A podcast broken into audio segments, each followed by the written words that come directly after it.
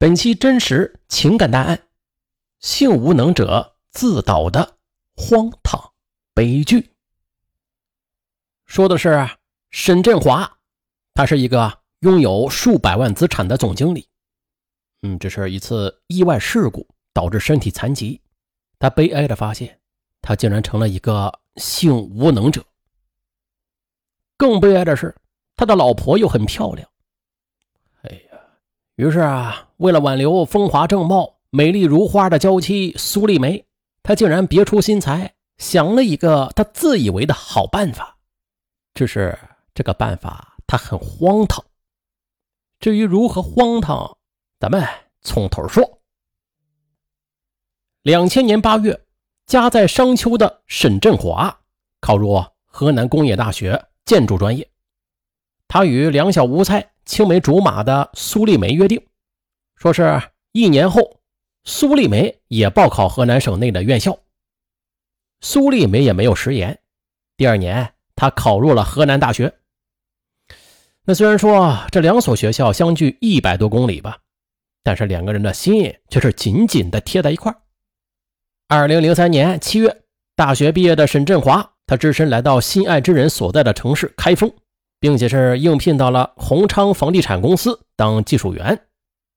由于沈振华勤奋努力，乐于钻研本职工作，便深得公司领导的信任。再后来，二零零五年八月，苏丽梅也大学毕业了，她是被安置到开封一家事业单位当了一名出纳。那边通过自己的刻苦努力，二零零六年一月，沈振华注册成立了自己的建筑公司——东润建筑公司。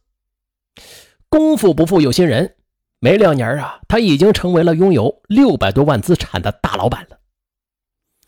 事业成功的同时呢，爱情也是瓜熟蒂落。二零零八年的十月一日这天，沈振华和苏丽梅在开封世纪饭店举行了盛大而且热闹的婚礼。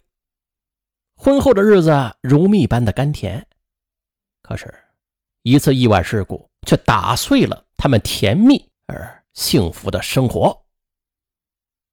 那是二零零九年七月十三日，沈振华来到顺阳小区建设工地去检查施工质量。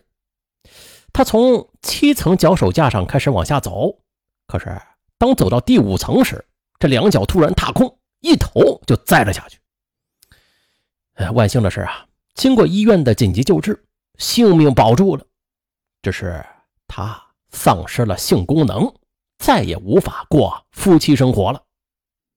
这当头一棒将沈振华和苏丽梅给击懵了，苏丽梅也是跑到医院的卫生间里痛哭了好一阵。过了良久，她才擦干了眼泪，平静下了心态之后，将丈夫接回了家。二零零九年十月一日是他们结婚周年的纪念日，苏丽梅做了一桌子可口的晚餐，两个人便围坐在一起，边吃边喝边说笑。饭后，他俩又到离小区不远的星海广场去溜达。借着月光，他们看到一对恋人正在忘情的亲吻着。他们看得呆住了，因为自从沈振华出院之后，他们夫妻间就没有任何的亲昵举动了。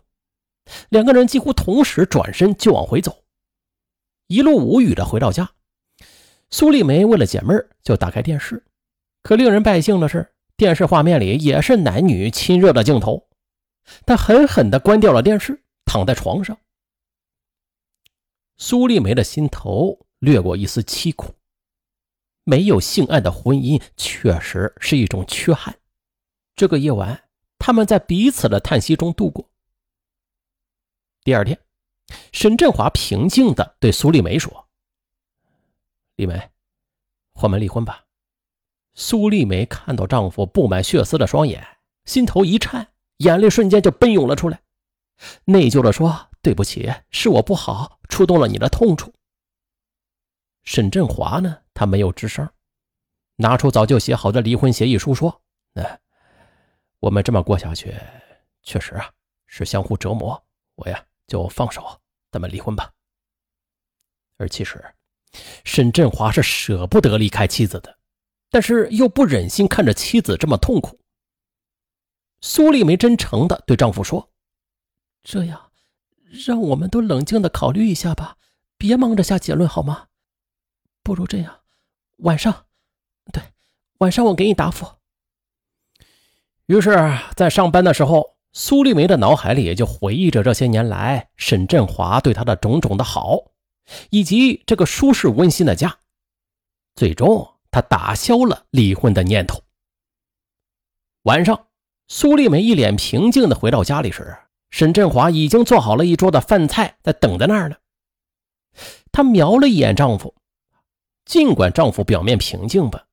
但她还是察觉出来了，丈夫内心在激烈的挣扎着。于是，她轻轻的走过去，双手捧住沈振华的脸，认真而娇媚的说：“振华，我今生今世都不会离开你。”哎呦，一句话，一个眼神，一个举动，令沈振华感动不已。他把苏丽梅紧紧的搂在了怀里。但是啊。因为长期缺乏性生活，渐渐的苏丽梅也变得脾气暴躁起来，常常就因为小事而发无名火。下班之后很晚才回家。以前吧，在晚上睡觉时，她总是拱进沈振华的怀里，必须要沈振华搂着她才能睡得踏实。而现在睡觉时呢，她连碰也不碰沈振华一下，还经常用背对着丈夫，而这呢，让沈振华有种说不出的伤心。作为男人，虽然不能尽丈夫的义务吧，但他同样有情感和心理的需求。有好几回，这沈振华主动用手去抚摸妻子，苏丽梅情不自禁的就娇喘起来。但是，一想到丈夫已经是性无能了，便幽怨的说：“睡吧。”呃，这沈振华此时此刻恨不得找个地方钻进去。他知道。一种看不见的隔阂，已经渐渐的将他和妻子的心是越推越远。沈振华知道，与妻子长期这样下去的话，这份婚姻迟早会保不住的。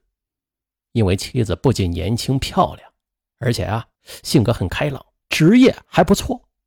他想过离婚，但是苏丽梅的爱呀，令他打消了这个念头。可是。维持目前的婚姻状况，那也不是办法呀。一番痛苦的挣扎之后，沈振华做出了一个令人匪夷所思的决定：给妻子介绍一个情人，让他的心理需求得到满足。做出如此荒唐的决定，沈振华犹如是万箭穿心。但是，这个念头占据心头之后，脑海里就像是过筛子似的。替着妻子就挑选起情人来，他突然就想到了好友马富宇。马富宇呢，是沈振华的大学同学，毕业之后他们一同到开封打拼。他呢是在家人的支持下从事电子产品的开发销售。渐渐的，马富宇的生意也是越做越好，越做越大，如今也是百万身家的人物了。就在两年前。马富宇与一名叫肖碧月的女子结为夫妻，现在他们有一个一岁的宝贝儿子。而更重要的是啊，这马富宇不可能介入他的事业，也不会对他的财产构成威胁，是个最佳人选。二零零九年十二月初的一天，沈振华打电话就约马富宇出来喝酒。席间，沈振华开诚布公的。把自己的想法告诉了马振宇。马振宇一听就生气了：“嘿，你真是糊涂啊！你你怎么连这样的馊主意也想得出来呀？”可是沈振华呢，他还是不死心，再次对马富宇说：“你也知道，我的身体不中用了，我就是希望你在身体上满足我妻子，只要你不对我妻子动真感情，不破坏我的家庭，别的。”我都能接受。见马富宇还是不同意，沈振华急得眼泪都快掉下来了。我们夫妻的感情很好，我不想失去这个家。作为兄弟，就当是我求你了，好吗？欲知后事如何，咱们下回再说。